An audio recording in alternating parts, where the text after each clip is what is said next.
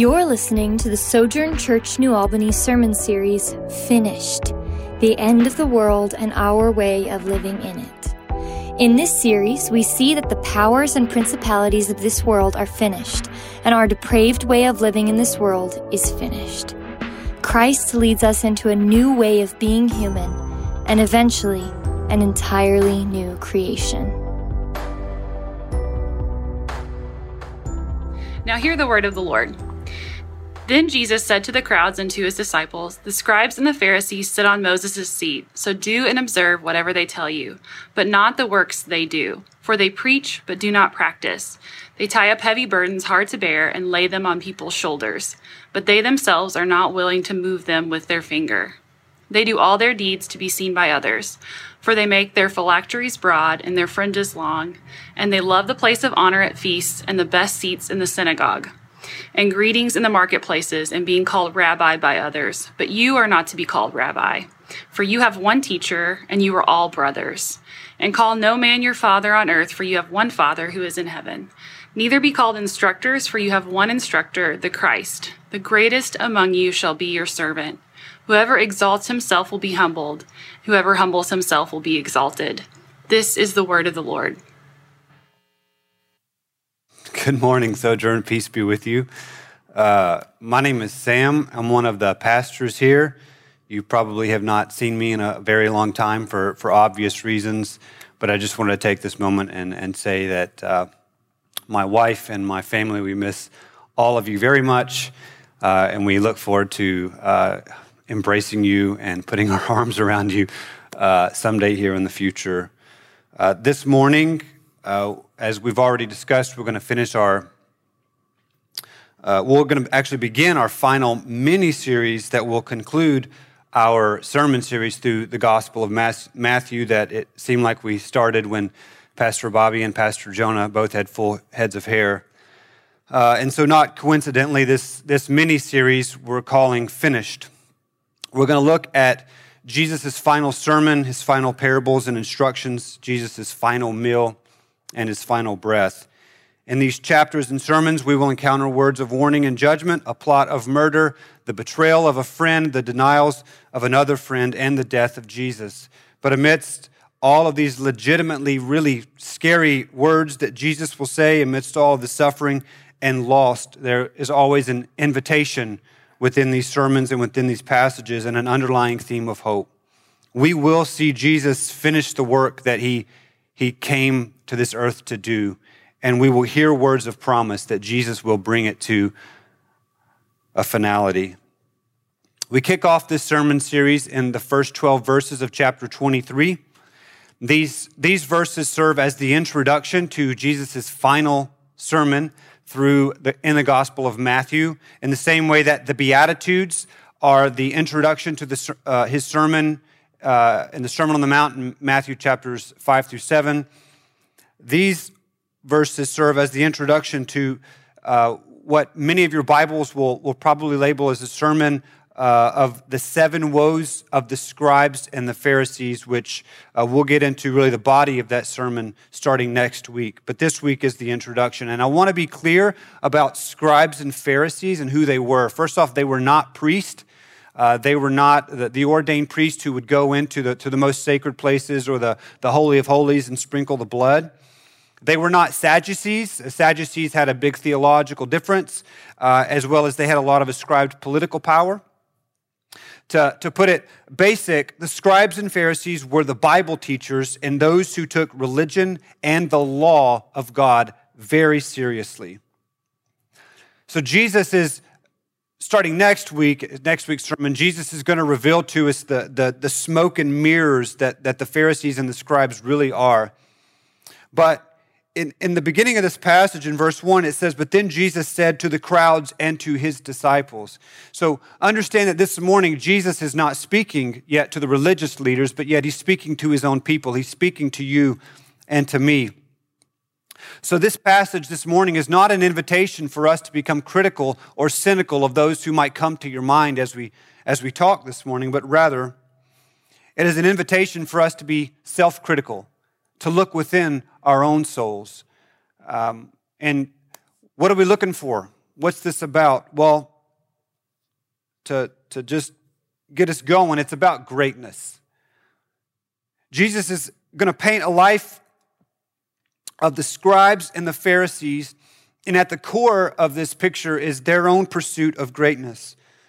but it's not a greatness that's like, you know, hey, he's she's a great girl or hey, he's a he's a great guy, but this is this is greatness in the sense of fame, being impressive, being followed, being praised.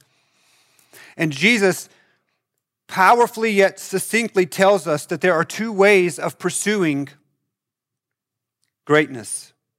In verse 12, which is really the main crux of, of this introduction and serves as a transition statement into the rest of his sermon, Jesus says, Whoever exalts himself will be humbled, and whoever humbles himself will be exalted.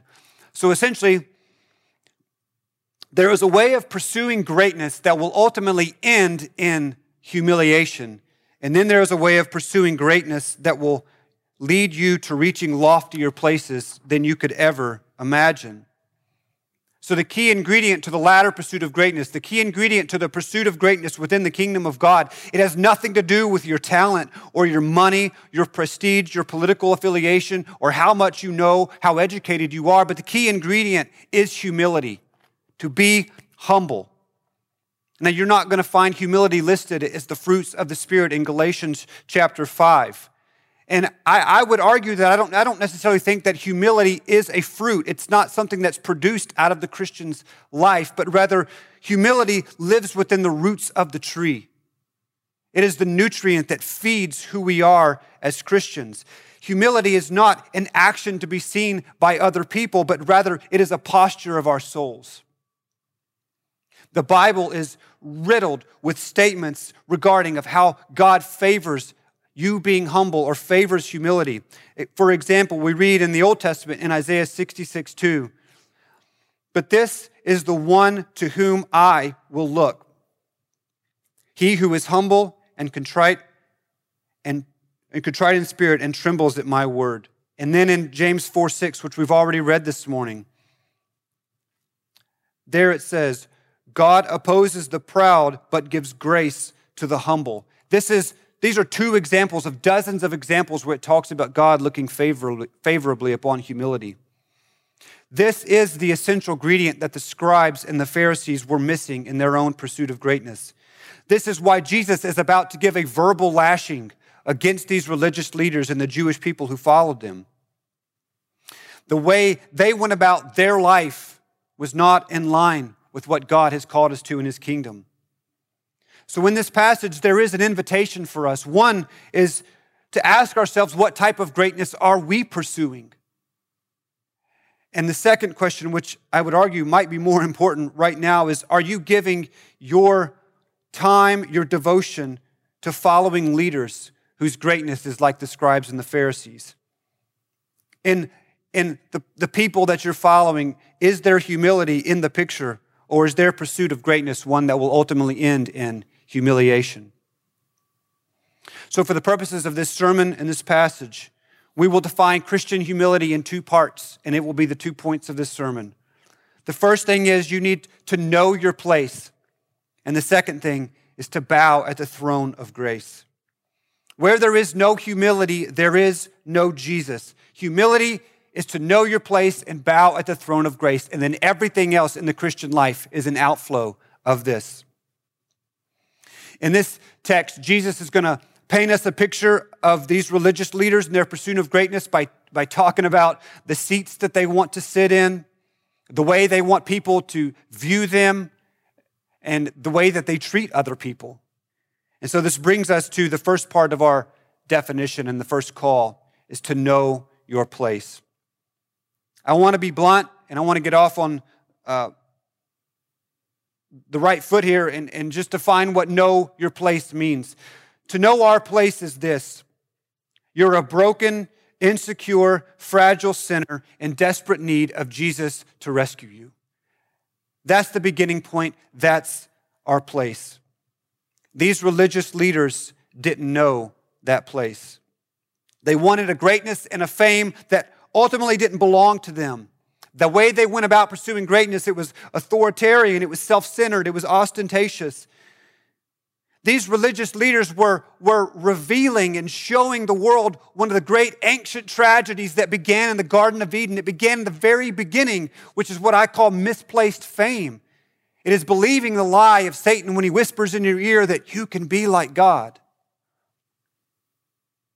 So, looking at the scribes and Pharisees, there's a couple of ways that we see that they didn't know their place in their own pursuit of greatness. And I I do apologize.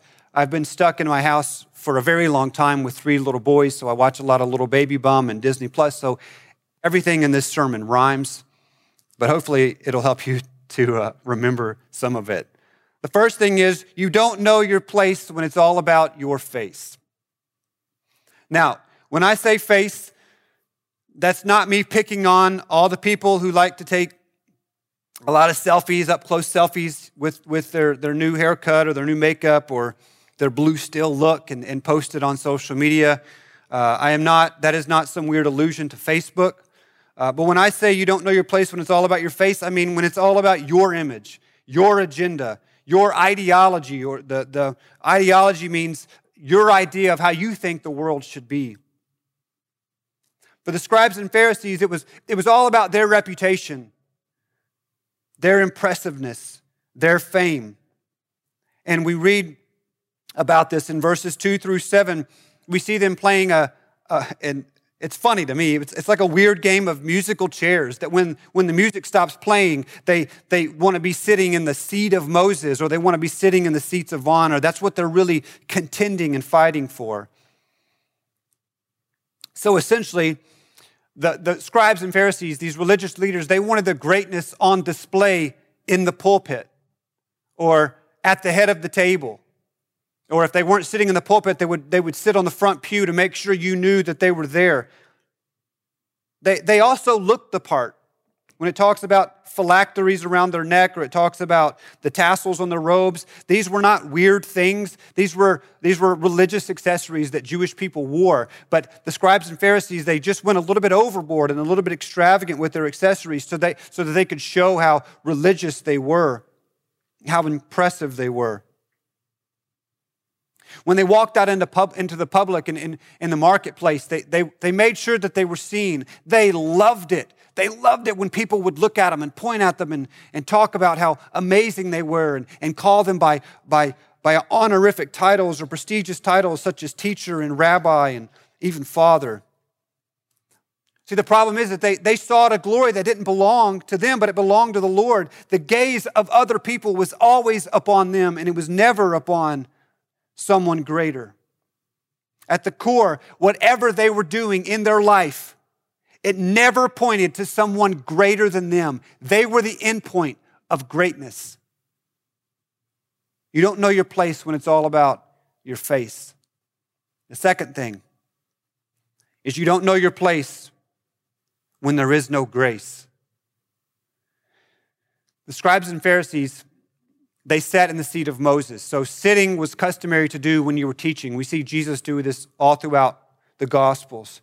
So to sit in the seat of Moses is a figurative seat, which means that when you sat down, you taught the law of God that was given to Moses. To be clear, the scribes and Pharisees were very well educated. They knew the law inside and out. They were subject matter experts. They knew their content. So the problem is not that they taught the law of Moses, but the problem is how they taught it and how they carried it out. This is why Jesus would say in verse 2 you should do what they say, but don't practice what they do. Because read in verse 4 with me. It says, They tie up heavy burdens, hard to bear, and they lay them on people's shoulders, but they themselves are not willing to move them with their finger.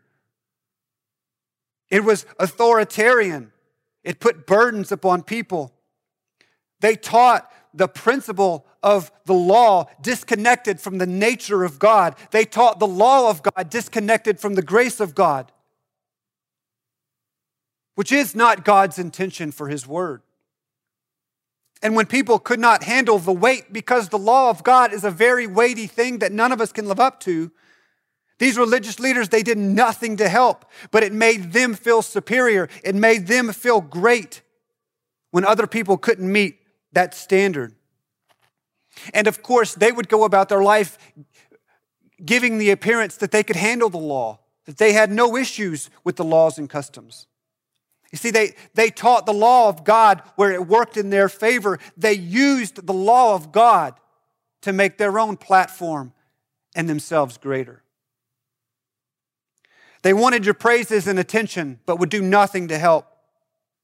And see, this is where the pursuit of greatness that Jesus is talking about here, this is where it goes beyond just how people perceive you, but also how you treat other people. It was about them and their agenda, their teaching. And when you couldn't hack it, they extended no grace to you. A pursuit of greatness where it is all about your face and where there is no grace, that pursuit of greatness does not know how to suffer with people. It doesn't know how to truly listen to other people. It only knows how to lord its power and position over others.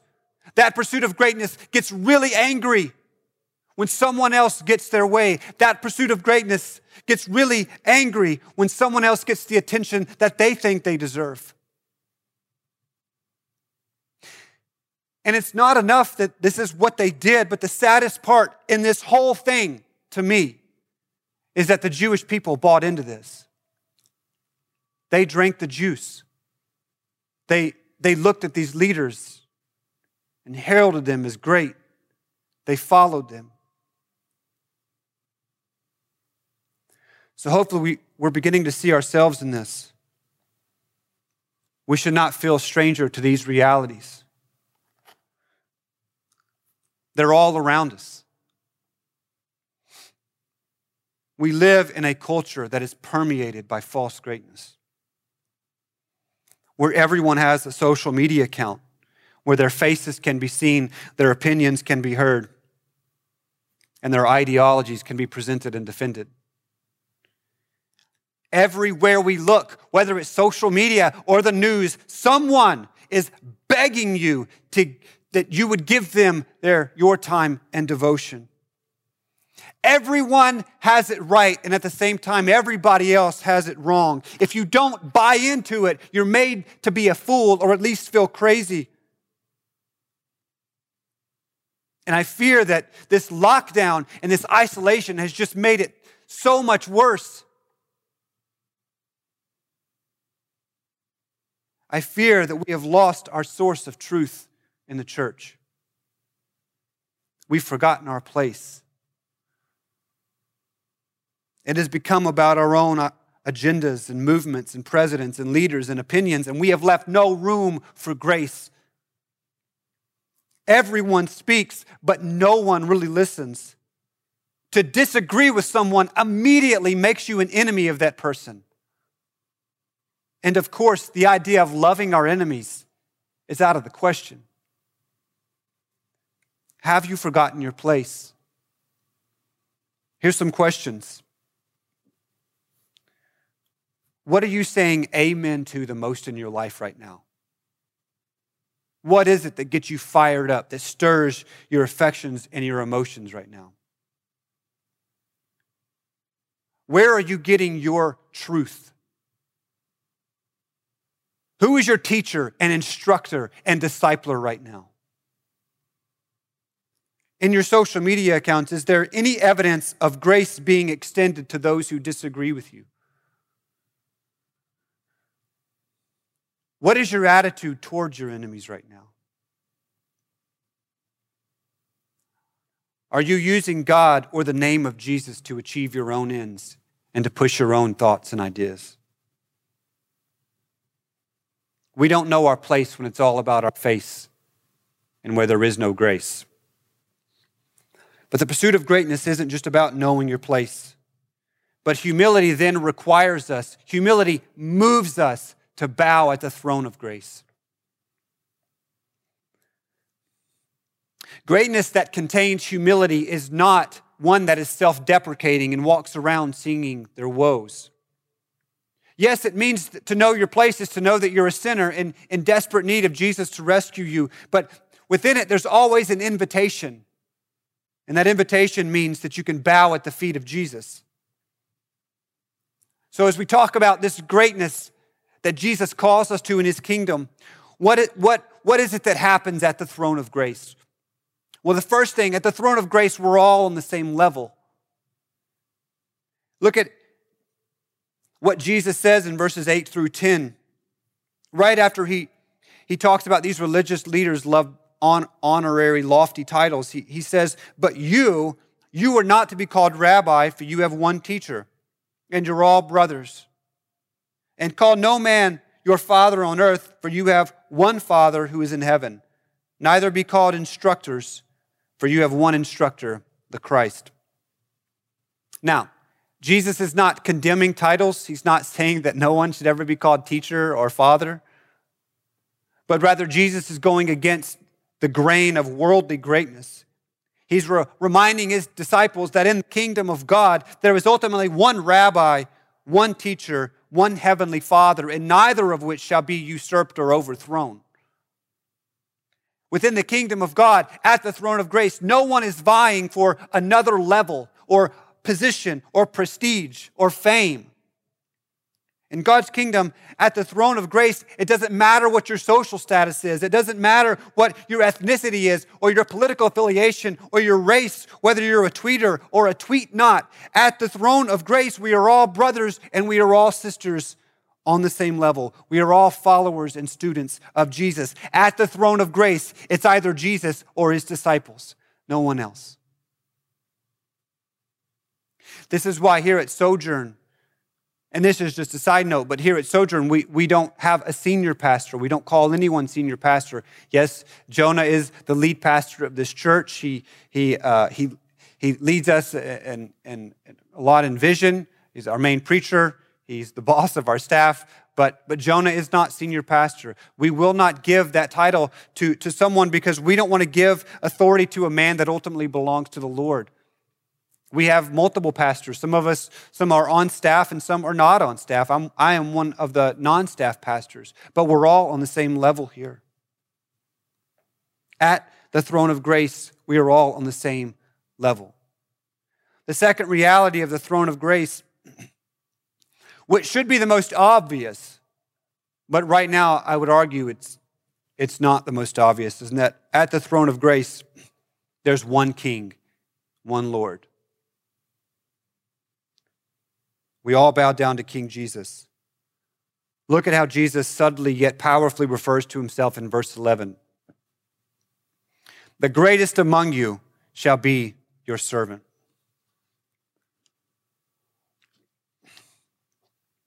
Jesus does not call himself the greatest and leave it at that. But Jesus will go on to show us what greatness is through humbling himself and extending grace into unexpected places. Jesus is going to show us how to live out that second part of, of what we talked about in, in verse 12 that he who humbles himself will be exalted. And the Apostle Paul paints this magnificently in Philippians chapter 2, verses 6 through 10.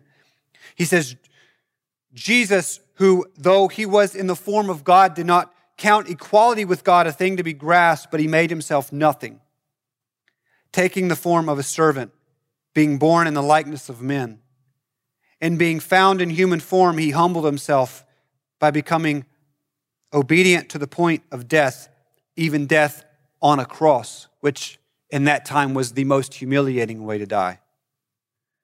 Therefore, God has highly exalted him and bestowed on him the name that is above every name so that at the name of Jesus, every knee should bow in heaven and on earth and under the earth, and every tongue confess that Jesus Christ is Lord to the glory of God the Father. You see, that's true everlasting greatness. Jesus, excuse me, though he was God, he did not come to us with a political agenda. He did not come to us lording his power over others. On this earth, he did not contend for seats of prominence. He came to us in humility with relentless grace. And what was his mission? Why was he here? Your soul, your soul is why he was here.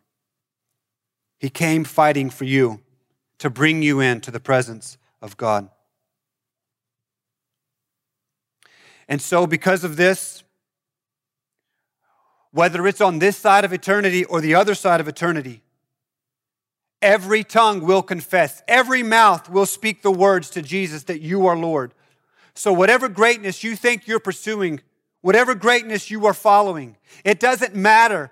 Every president, every king, every queen, every leader, every person who's ever been considered the greatest of all time, every person who has a million friends on Facebook or a, million followers on Twitter, every person will look at Jesus on his throne and they will say, There's the greatest.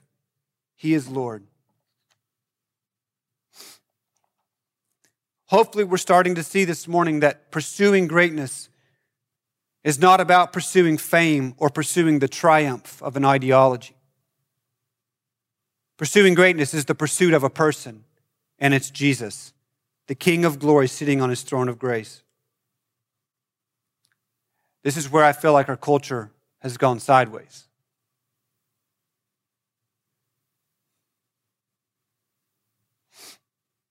This is why you're going to see signs that say, Jesus is my Savior, but Trump is my president. This is why it seems like relativism has, relativism has just taken over that you can do whatever makes you feel good, whatever makes you feel right, you feel validated, or you feel great. Jesus never intended to simply be your Savior only. Jesus knows how fickle we are and how prone we are to wonder how we are so easily tossed by every wind. It's not enough for Jesus to be Savior of your soul, but He also is King of your life. This includes King of your political platform, King of your social media account, King of your parenting, King of your workplace. And if those around us, if they look at the church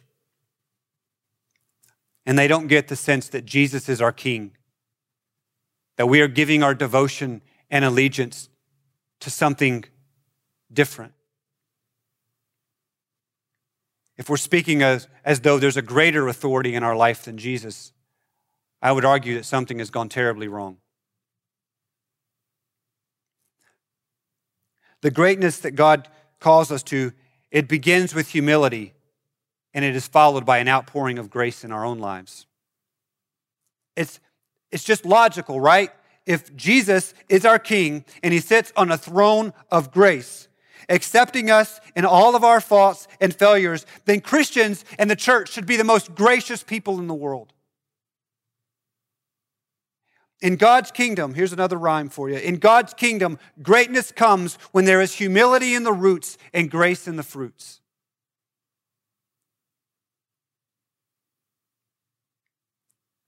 Greatness comes when we can humble ourselves and begin to serve other people. Not just people like us who, or who vote like us or who look like us, but serve all people.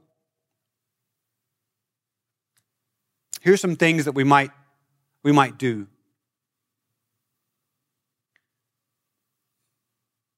And take this for what, what it's worth.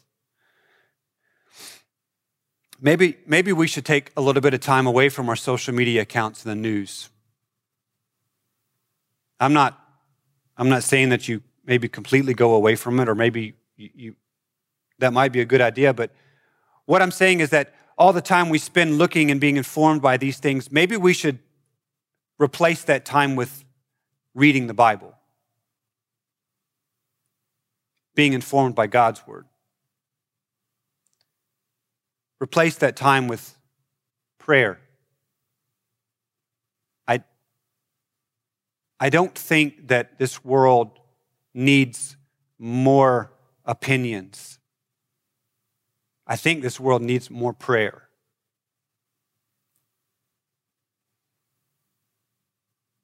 Maybe we spend less time on the screens and more time on our knees. Maybe we can find ways to serve and extend grace to those who disagree with us. If you're a member of this church, or even if you're not a member of this church, maybe I, I know we're isolated and it's hard to see people and we have to wear masks everywhere we go and there's limitations in places, but maybe pick up your phone and call someone who you know you don't see eye to eye with and just ask them how they're doing. Maybe on that phone call, you can talk about your own weakness and your brokenness and how hard things have been for you or how much you need Jesus. Maybe repent to your friends and family of pursuing or following a greatness that's not what Christ has called us to. Maybe ask your friends or family Does your life look like you have a greater allegiance to something other than Jesus? Maybe Christians could repent on social media. Maybe post something encouraging and gracious to remind your followers and friends that Jesus is King of your life.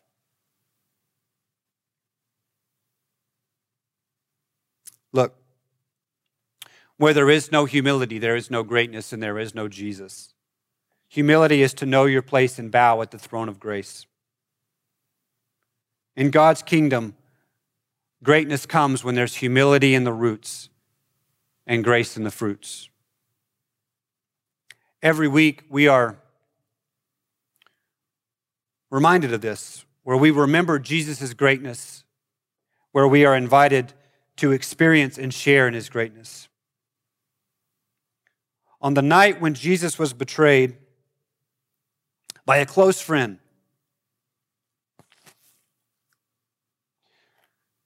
Jesus didn't take to Twitter.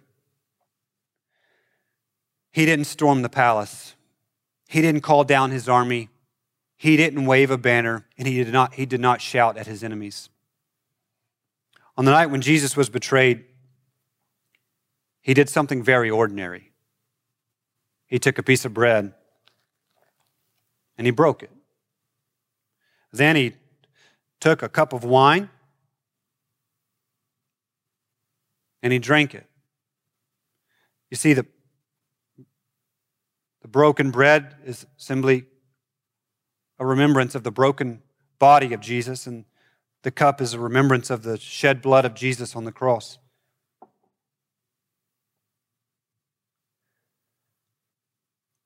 The greatness of Jesus is the greatness of Jesus is experienced every week when we partake in this meal, where we are announcing the Lord's death until he returns.